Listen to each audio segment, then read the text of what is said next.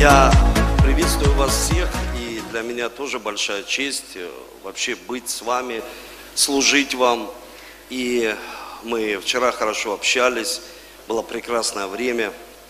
И знаете, я буквально приехал из Краснодара, мой один из учеников, он женился. И мы с Краснодара, вот с Олегом, с Ольгой, мы прилетели э, в Москву, потом в Нижний Новгород. И на свадьбе не было одного человека, это одна из сестер нашей команды. Почему? Потому что у нее болезнь опять стала прогрессировать, у нее онкология. И буквально вечером, когда я ехал в Краснодар, я увидел ее, когда она пришла на школу учителей.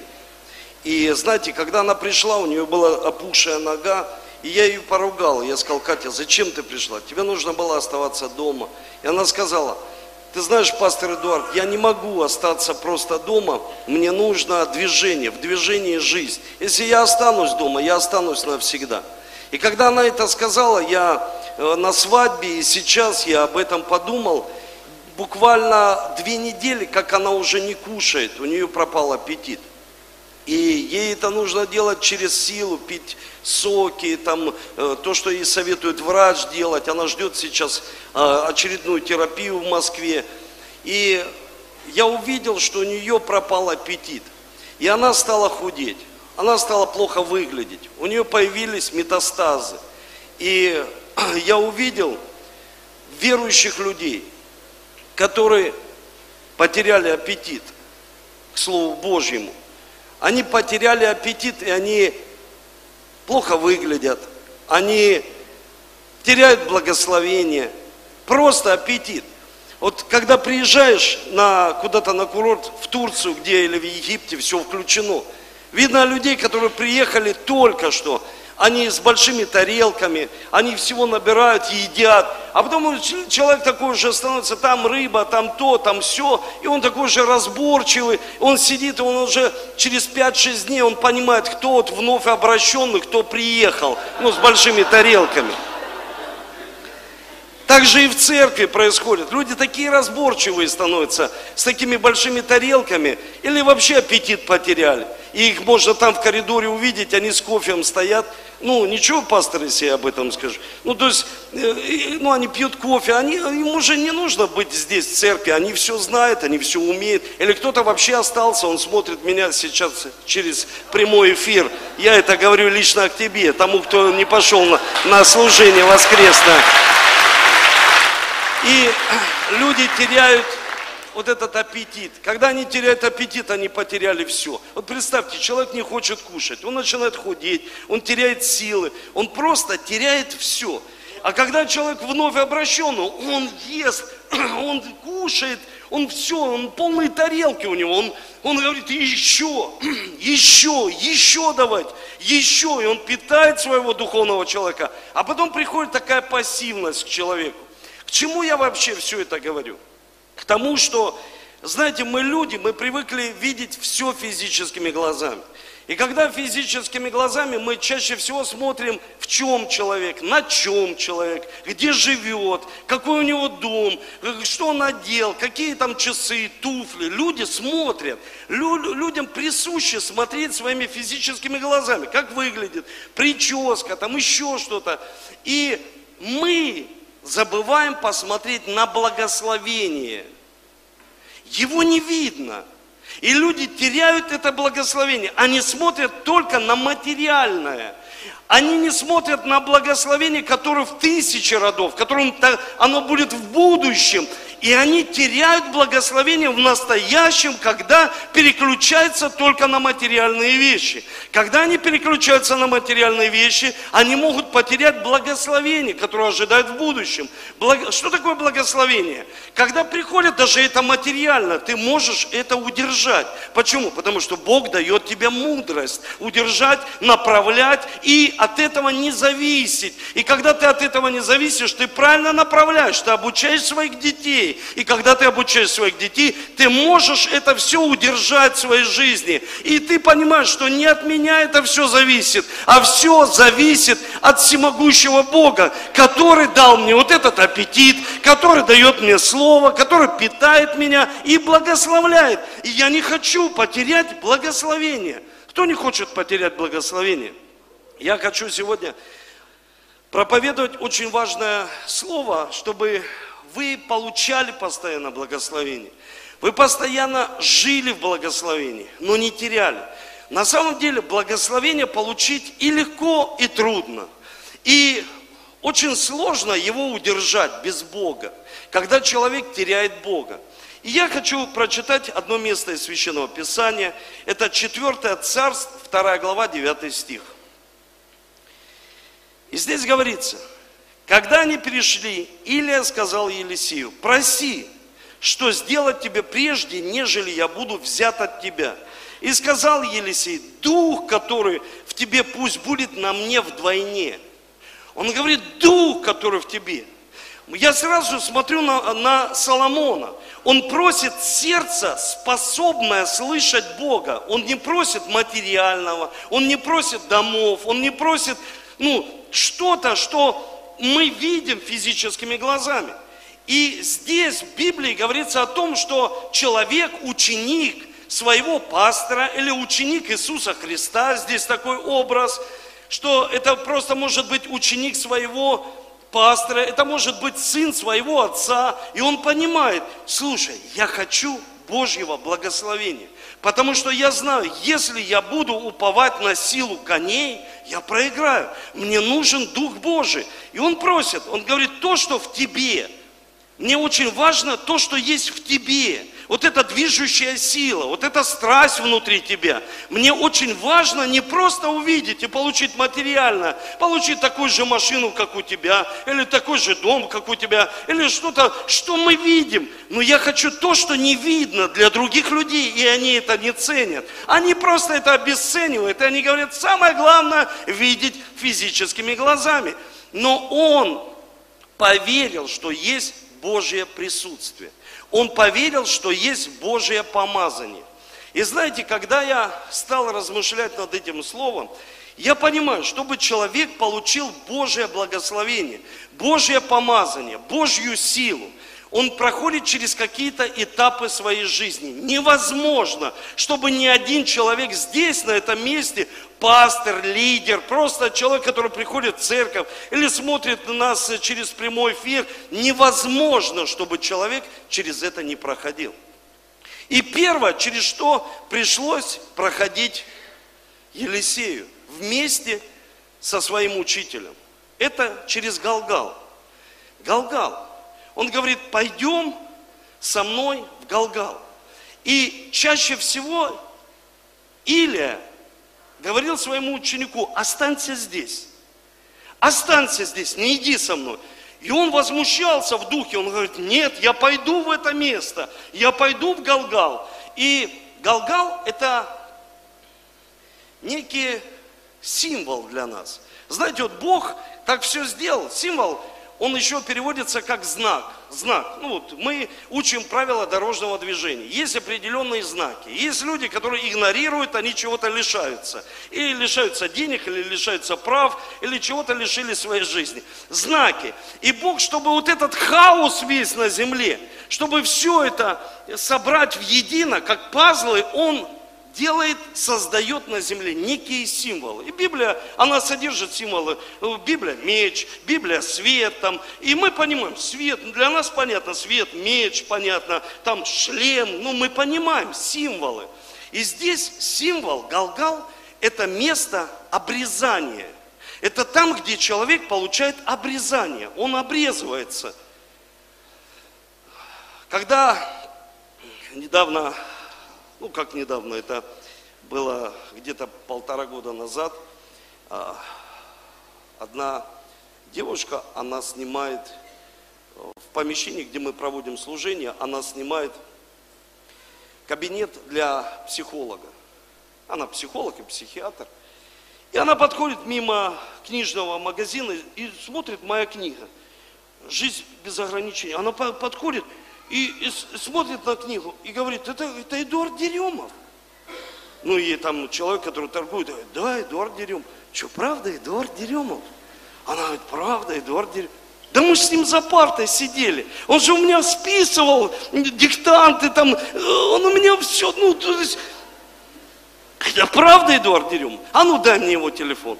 И она мне звонит и говорит, слушай, Эдик, это ты? Я говорю, да. Она говорит, правда ты пастор, епископ, книги написал? Я говорю, да. Она говорит, слушай, а я вот, э, ну, вот работаю психолог, а я, э, я говорю, спрашиваю, а ты книги не написала? Она говорит, нет. Я говорю, слушай, ты же так хорошо училась, ты же отличник, ты же вообще, я у тебя списывал. Она говорит, слушай, ты сорви голова в школе был, я думала, тебя в 90-х уже все, тебя нет, а ты живой. Знаете, это благодаря тому, и я в книге, почему я вспомнил эту мысль, в книге написал такую мысль, обрезание. Раньше было обрезание, раньше не было анестезии. Просто обрезывали, и это было больно. Это было знак завета с Богом. Это больно. Когда человек хочет пойти дальше и получить благословение, получить помазание, иногда это так больно изменяться, просто измениться, просто оставить ветхую жизнь, просто поменять свое мышление. Это очень больно. И многие люди, они не хотят боли, они просто хотят пройти, они хотят завладеть, они хотят получить благословение. Но Библия говорит, вам нужно пройти через определенное место место, которое называется Галгал. Невозможно туда пройти, чтобы человек не получил обрезание. И знаете, когда мужчина ходил в уборную, он всегда видел, что он обрезанный. И он всегда понимал, что я в завете с Богом. Я всегда, мне это напоминает, что я в завете с Богом. Самое мое святое место, оно в завете. И это еще было прообраз очищения от всяческой нечистоты. Сегодня Бог желает, чтобы люди, которые хотят пойти дальше и не уповать на свое образование, не уповать с Богом на силу, знаете, сила, она сегодня есть, завтра ее нет, хвалящийся, хвались Господом, чтобы мы научились везде и всегда воздавать славу Божью, потому что это Он все созидает, это Он все делает в нашей жизни. И когда мы идем дальше, невозможно, чтобы человек пошел дальше и не обрезался – не изменился. Когда он обрезывается, этого уже нет. Ты это обрезал.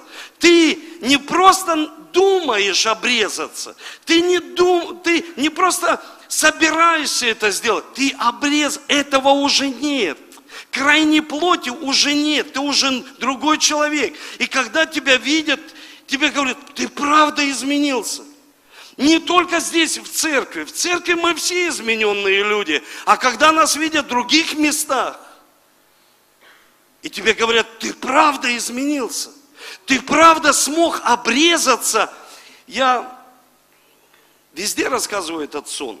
Мне один раз приснился, мне часто снятся сны, и мне приснился очень такой страшный сон. И мне снится, я прихожу на такую большую площадь, и там люди просто вот с такими глазами, они в панике, в страхе, они просто бегают. И я спрашиваю, слушайте, а что такое происходит? Они говорят, здесь такая злая собака рвет всех на части, разрывает просто всех. И я говорю, я подумал во сне, со мной никогда этого не произойдет. И я залез на такую, знаете, вот есть э, такие, э, как они называются, не качели, а такие лестницы для детей. Я залез на самый верх и стою. И думаю, со мной не произойдет этого. И стою и смотрю, думаю, где же эта собака? И я повернулся и смотрю, она бежит, такой большой бультерьер. Пена у нее сорта, и она прыгает и летит и летит, и прямо мне в лицо. Я хватаю и держу ее, и держу, держу. И моих сил человеческих не хватает. И я чувствую, как у нее пахнет неприятно изо рта. Я слышу, как она клацает этими зубами. И я беру со всей силы и укусил ее за нижнюю губу. Она завизжала, я ее откинул, и она убежала. И я проснулся. И говорю, Оля, вообще сон ужасно снился. На меня напала собака. И я начал молиться и спрашивать, Дух Святой, к чему ты дал мне этот сон? И Бог сразу дал мне местописание, где написано, не отдавайте святыни псам. Иначе они, обернувшись, почувствуют этот запах, растерзают вас. Поэтому ценность вообще, видение, ценность нашей церкви, это всегда, чтобы мы были чистым сосудом, потому что Бог именно хочет работать через чистый сосуд. Если человек не чистый сосуд, Бог никогда не будет использовать ни в про, о, я ж не проповедник, ни в семье, ни в бизнесе, нигде. Рано или поздно, когда работают наши дары и потенциалы, они работают работает, харизма работает. Человек еще на этом как-то пройдет. Потом мы все стареем, мы все стареем, седая борода, мы стареем, морщины появляются, силы уже не те. Человек теряет силы, теряет молодость. Вы знаете, что вообще старость это дух. Даже если человек, он э, ну, в преклонных летах, это дух. Он сковывает людей. Есть люди молодые, но уже старые. Есть люди в преклонных годах и еще молодые, еще фору дадут. Каждый человек, он должен получать обрезание от непослушания. Когда люди, они хотят что-то получить от Бога, но они мучимы, мучимы. Вы слышите? Мучимы низкой самооценкой, мучимы своей гордостью, они постоянно фокусируются только на себе. Когда человек фокусируется только на себе, он постоянно фокусируется на своих слабостях, которые есть в его жизни. Он слаб, он не может что-то достичь, он не может достичь цели своей. Он чувствует и видит, что есть проблема в его жизни. Знаете, последнее время я лично сам – получаю обрезание от эмоций, супер вот таких эмоций, потому что я очень эмоциональный человек. У меня папа армянин, мама еврейка. И я такой очень, меня вот так раз, я как порох, и начинаю заводиться просто. И в один прекрасный момент – я еду в машине, а в машине я всегда что делаю? Молюсь, пою, включаю диски, там, аллилуйя, ла-ла, пою, все, прославляю. И один прекрасный момент, я еду в машине, и я чувствую, что я не пою, что я не молюсь. Я просто тупо смотрю в одну точку. Я просто смотрю, вот так, знаете, еду, еду в офис, на планерку, решать какие-то вопросы. Еду, а состояние, я понимаю, что-то происходит внутри меня – да, я верующий, да, я люблю Иисуса, да, я прославляю, но с моими эмоциями что-то происходит. Я реально потухаю, я реально что-то во мне не то. И я понимаю, что я уперся в одну точку. Я не знаю, что такое депрессия, но что-то было похоже на депрессионное состояние, когда ты смотришь в одну точку, и ты просто, как, знаете, вот человек, которого, ну, я не знаю, ну, связан по рукам и ногам. Я начал размышлять, я начал молиться и просить у Бога, что это? И Бог мне показал, чтобы я обрезывался от чрезмерно эмоционального восприятия каких-то определенных событий в своей жизни. И я стал ловить себя на мысли, что я стал спокойнее – и моя жена, она говорит, слушай, ты какой-то спокойный стал, аж непривычно. Иногда мне жена говорит, слушай, вот ты неугомонный. Я просыпаюсь рано, вставай, вставай, вставай, быстрее, быстрее, сюда, быстрее. Ты чувствуешь, что ты теряешь силы. Если человек не обрежется от того, чтобы быть человеком, который управляет своими эмоциями, это будет крах. Это будет просто крах. Это будет крах. Знаете, вот человек просто сказал что-то на эмоциях, а потом не может вернуть эти слова. Он уже наговорил, а тот, кому он сказал, уже обиделся. И потом происходит такой конфликт. Вроде ничего там нет, а все так на эмоциях, все. Почему? Потому что нужно обрезание. Вы слышите? Нужно обрезание от своей самодостаточности. Когда человек самодостаточный, когда человек уповает на себя, когда человек думает, все у меня в жизни хорошо, со мной никогда такого не произойдет. Человек уповает на себя, он мучим вот этой гордыней, вот робкий человек, это что же гордыня? Человек, он говорит, я вот здесь сбоку, я вот, ну это не мое, это тоже гордость. Когда человек боится что-то делать. Второе место, куда пошел Елисей, это Вифиль. Вифиль. Вифиль – это место там, где Авраам принес первые жертвы.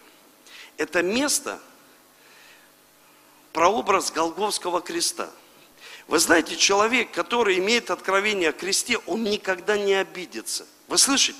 Повернись тому, кто рядом, и скажи, ты никогда не обидишься, если ты будешь иметь откровение о Голговском Христе. И если ты будешь его иметь, ты настоящий христианин.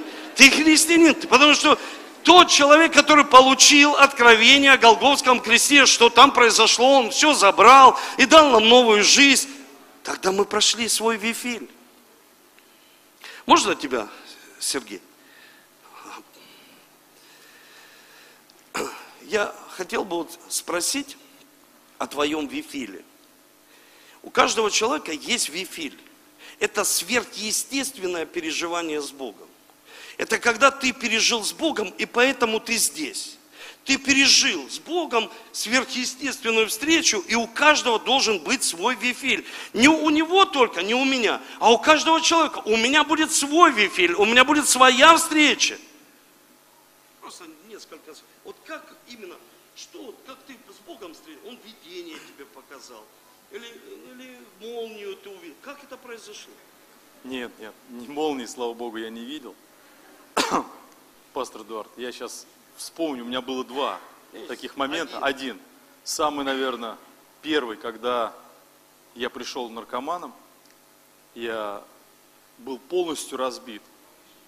Я был полностью разбит.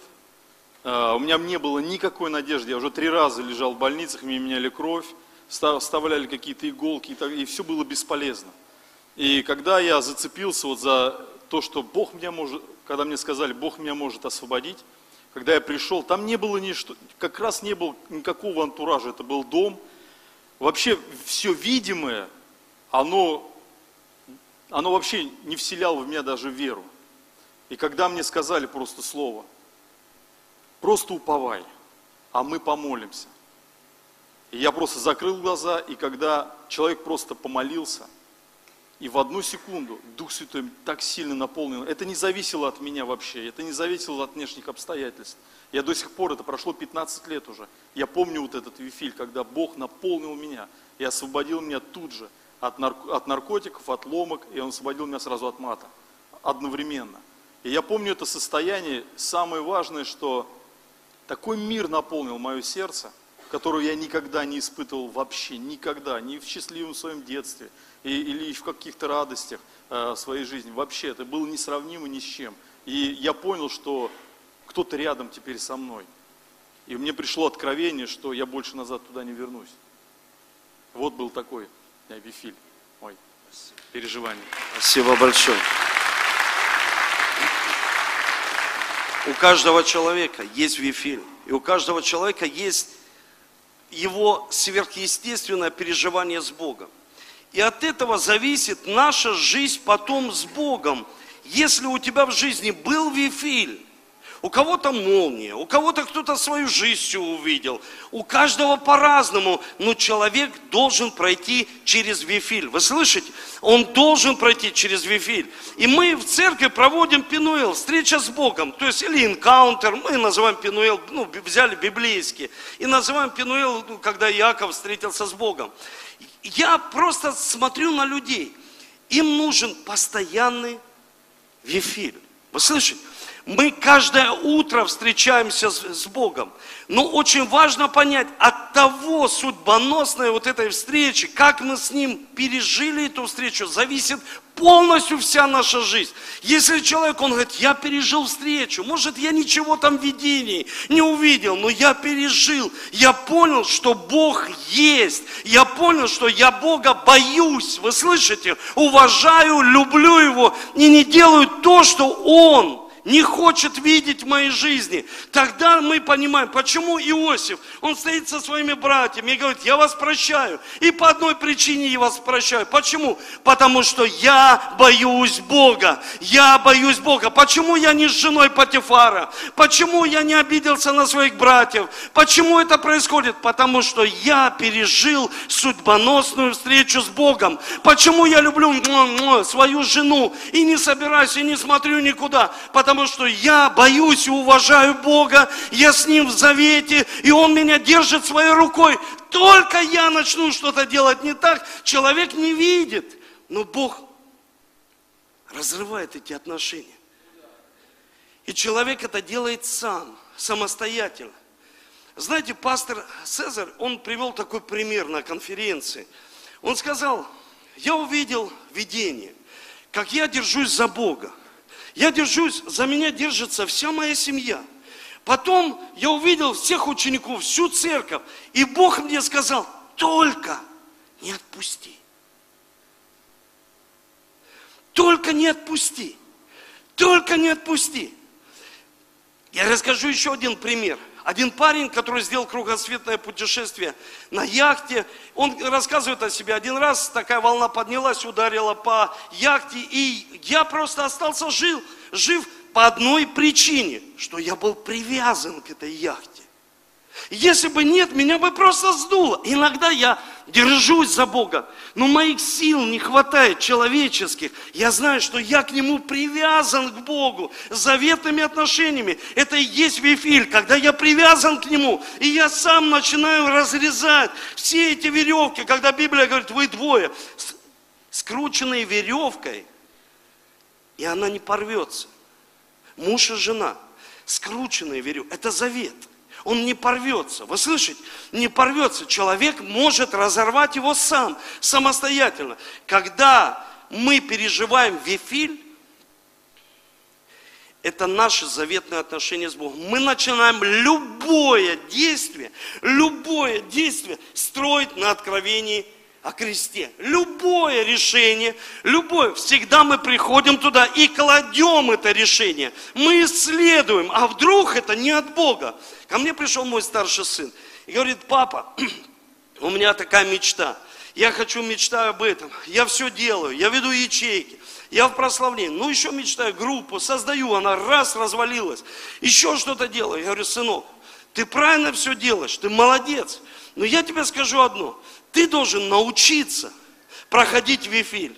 Он говорит, что это значит, папа? Это значит приносить свою мечту и класть ее возле креста, чтобы Бог испытал, а от Бога она, а решение это от Бога или нет. А вообще я вообще делаю, ну, Богом я ведом или просто своими мыслями. И когда ты начнешь это делать, Бог сто процентов тебе подтвердит, от Бога это или нет. Потому что все мы должны исследовать и испытывать. Вы слышите? Перед тем, как мы перейдем в другой символ под названием Ерехон. Везде в Библии, везде в Библии, то есть не везде, а вот именно в этой истории, его испытывали пророки, друзья.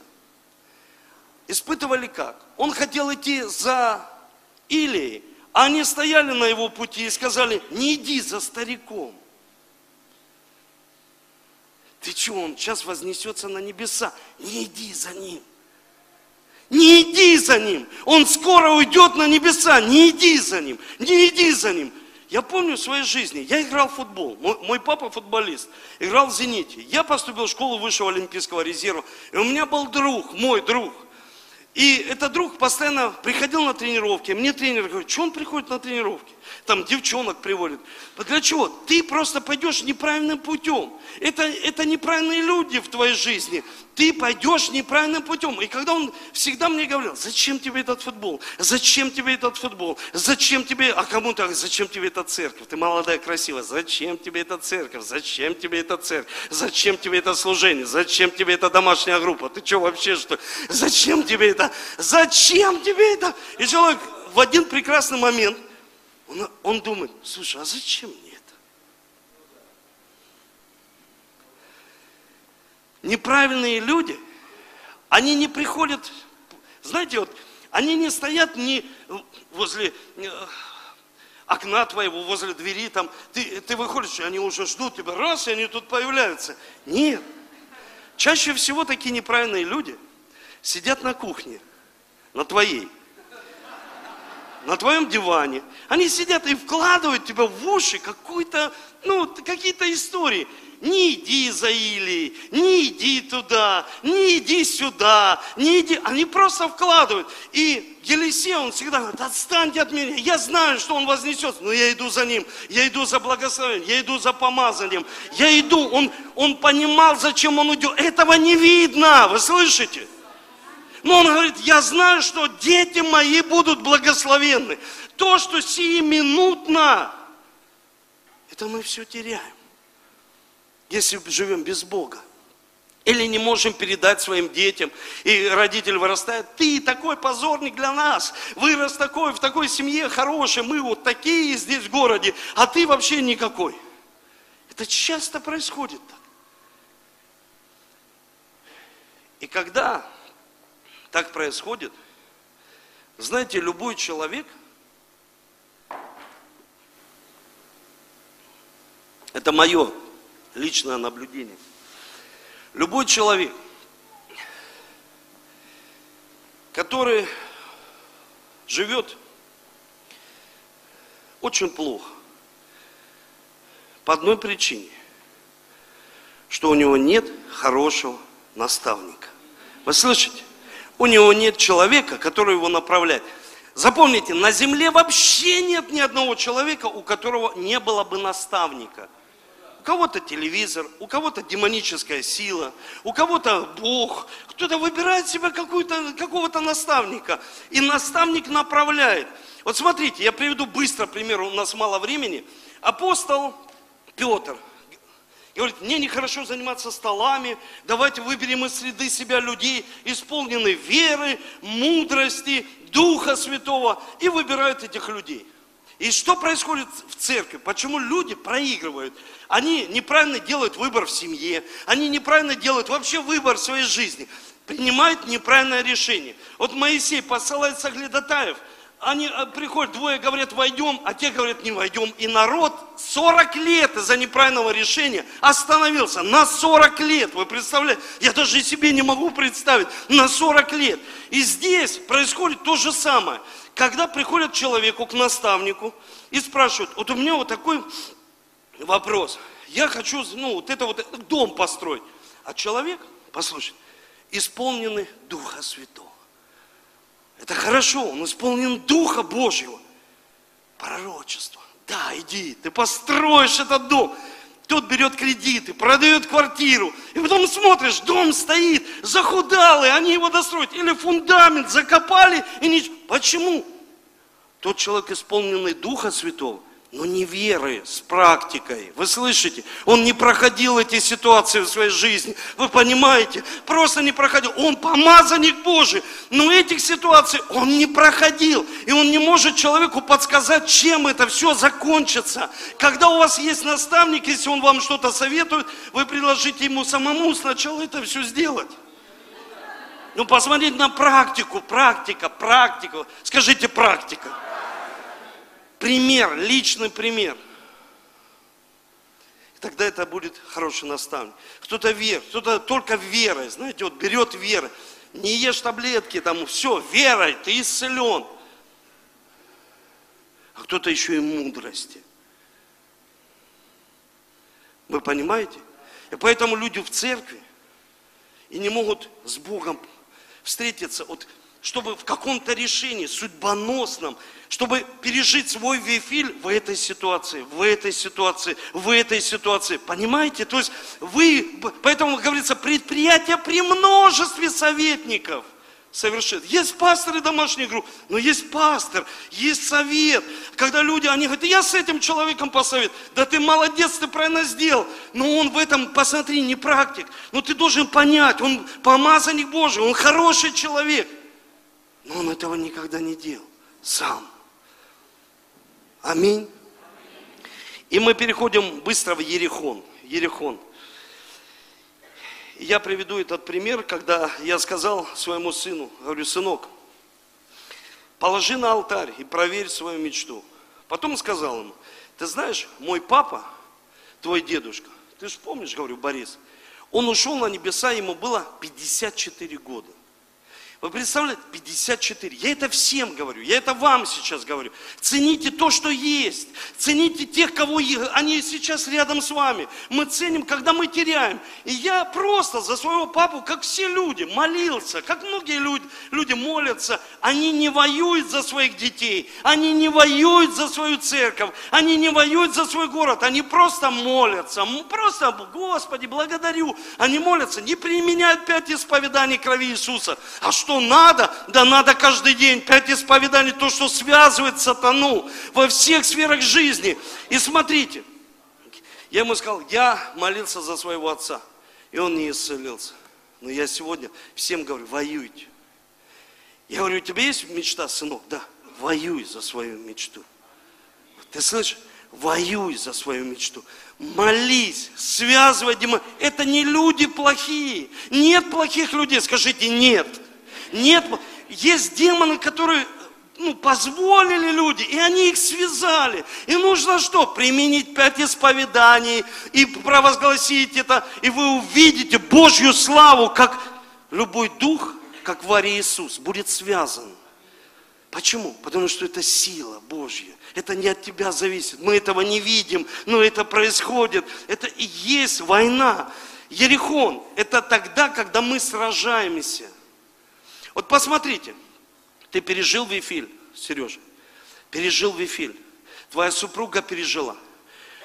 Ну, пережил ты его, не пережил свой Вифиль, Ерехон все равно придет в твою жизнь. Вы понимаете? То есть это, это, этого не избежать. Ну, какое-то сражение, как, какие-то ситуации, они придут для нашего же роста. Где? Такой человек, как Иисус Навин, он получил авторитет слова и власти. Он сказал, если кто-то восстановит эти стены, все, будет проклят, потеряет благословение. Если кто-то будет восстанавливать стены проклятия, и он сказал это слово. Он сказал слово, и они обходили эти стены, и они разрушились. Стены всегда – вырастают в взаимоотношениях между людьми, между Богом, чтобы у нас не были глубокие отношения, чтобы мы вот такие были люди поверхностные, не глубокие, чтобы у нас пропал аппетит, чтобы мы все знали. Да мы уже это знаем. Но вопрос, применяете? Слово Божье дано, чтобы мы его знали, понимали и подчинялись Ему. Знали, понимали и подчинялись Ему. Есть люди знают, понимают и не подчиняются Слову Божьему. И превращаются в кого? С кем Иисус постоянно, вот у него был такой конфликт. Люди, которые знали, понимали и не подчинялись Ему. И Он даже сказал своим ученикам, делайте имейте такие же знания, как они, но по делам их не поступайте.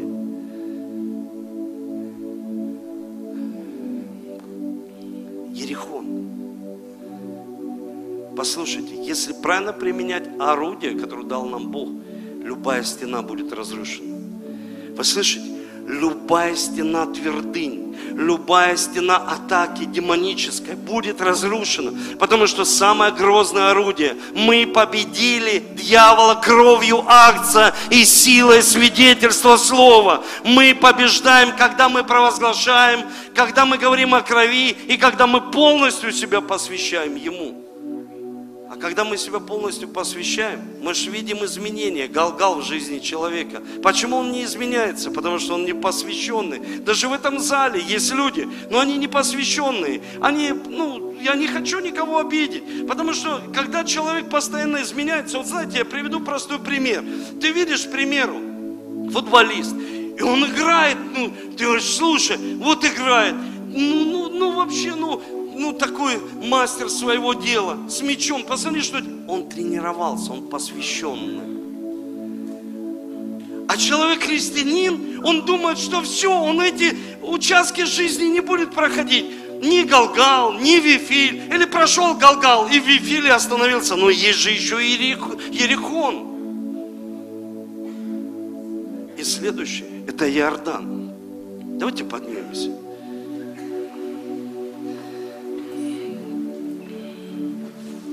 Иордан. Это место благословения. Это место. Мы сейчас сидели, общались, пили кофе с Ольгой, с Олегом. Знаете, когда у человека есть начальник, и ты приходишь на работу, ты можешь получить от него вознаграждение. Что? Зарплату. Ну и что ты еще можешь от него получить? Помимо зарплаты, премию. Все. Лидер, он может дать тебе хороший совет, наставник. Но есть еще отец. Вот папы моего не хватает со мной. Есть отцы духовные, отец, который может дать тебе наследство лидер не может. Наставник, он даст тебе только слово, наставит тебя. Лидер, он повлияет на тебя. Но отец. И в этом месте, возле Иордана, Елисей начал Илю называть отцом. Отец мой, отец мой. Колесница Израилева, отец. То есть я хочу наследство получить от отца. Мой папа ушел на небеса, и все, что было у него, я получил как сын.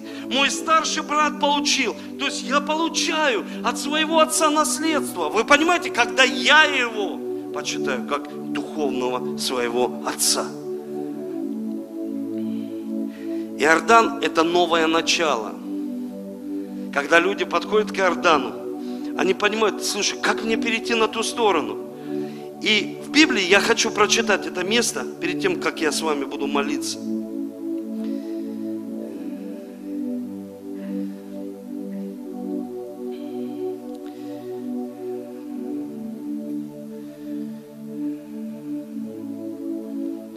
Когда они перешли, Илия сказал Елисею, проси, что сделать тебе прежде, нежели я буду взят от тебя. И сказал Елисей, дух, который в тебе, пусть будет на мне вдвойне. И сказал он, трудного ты просишь. Если увидишь, как я буду взят от тебя, то будет тебе. Если не увидишь, не будет. Когда они шли дорогой, разговаривали, вдруг явилась колесница огненная и кони огненные, и разлучили их обоих, понеся или в вихре на небо. Елисей же смотрел и воскликнул, Отец мой, Отец мой, колесница Израилева. И колесница его не видел его боли, и схватил он одежды свои, и разодрал их на две части, поднял милость, упавшую с него, и пошел назад, и стал на берегу Иордана. И взял милость Илии, упавшую с него, ударил по воде и сказал, где Господь Бог Илии? Он самый. И ударил по воде, и она расступилась туда и сюда. И перешел Елисей.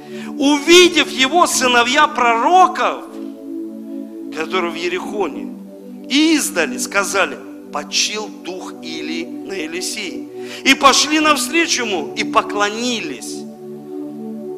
Они говорят, останься, останься, не иди. Но когда они увидели, что увидели? Перед тем, как он взял Милот и ударил, сначала взял его за руку или и пошел вместе с ним. Или ударил по воде, вода разошлась. Они перешли в новое начало, они перешли в благословение, они перешли туда, где есть места, где люди не видят своими физическими глазами. Это мечта, визуализация. Они перешли в это место, место благословения. И Бог его вознес. Он взял милость, и все смотрели. Сделает он то же самое, что сделал его учитель. Сможет он ударить, и Иордан раскроется. Работает ли помазание? Взял ли он это помазание? Или это просто дары и потенциалы? Или это просто желание ходить за человеком? Когда они смотрели, запомни, всегда, когда человек идет за Богом, он проходит Галгал, он проходит Вифиль, он проходит Ерихон, он приходит к Иордану, запомни, за тобой всегда смотрят. Твоя семья, как ты проходишь Галгал, как ты пережил встречу и переживаешь встречу с Богом, они смотрят. Вот эти молодые пророки, ученики, они смотрят за тобой, как ты, из чего ты сделал, как ты идешь, какое помазание в тебе, верен ли ты своему пастору, идешь ты, верно ты Богу, послушен ты, как ты идешь. Они смотрят. Когда они видят, что все правильно, все по Божьему Слову, они готовы, они мы готовы преклониться. Мы знаем, что только Господу поклоняйся. Они говорят, на тебе помазание, на тебе Божья сила. Поднимите руки к Нему сейчас.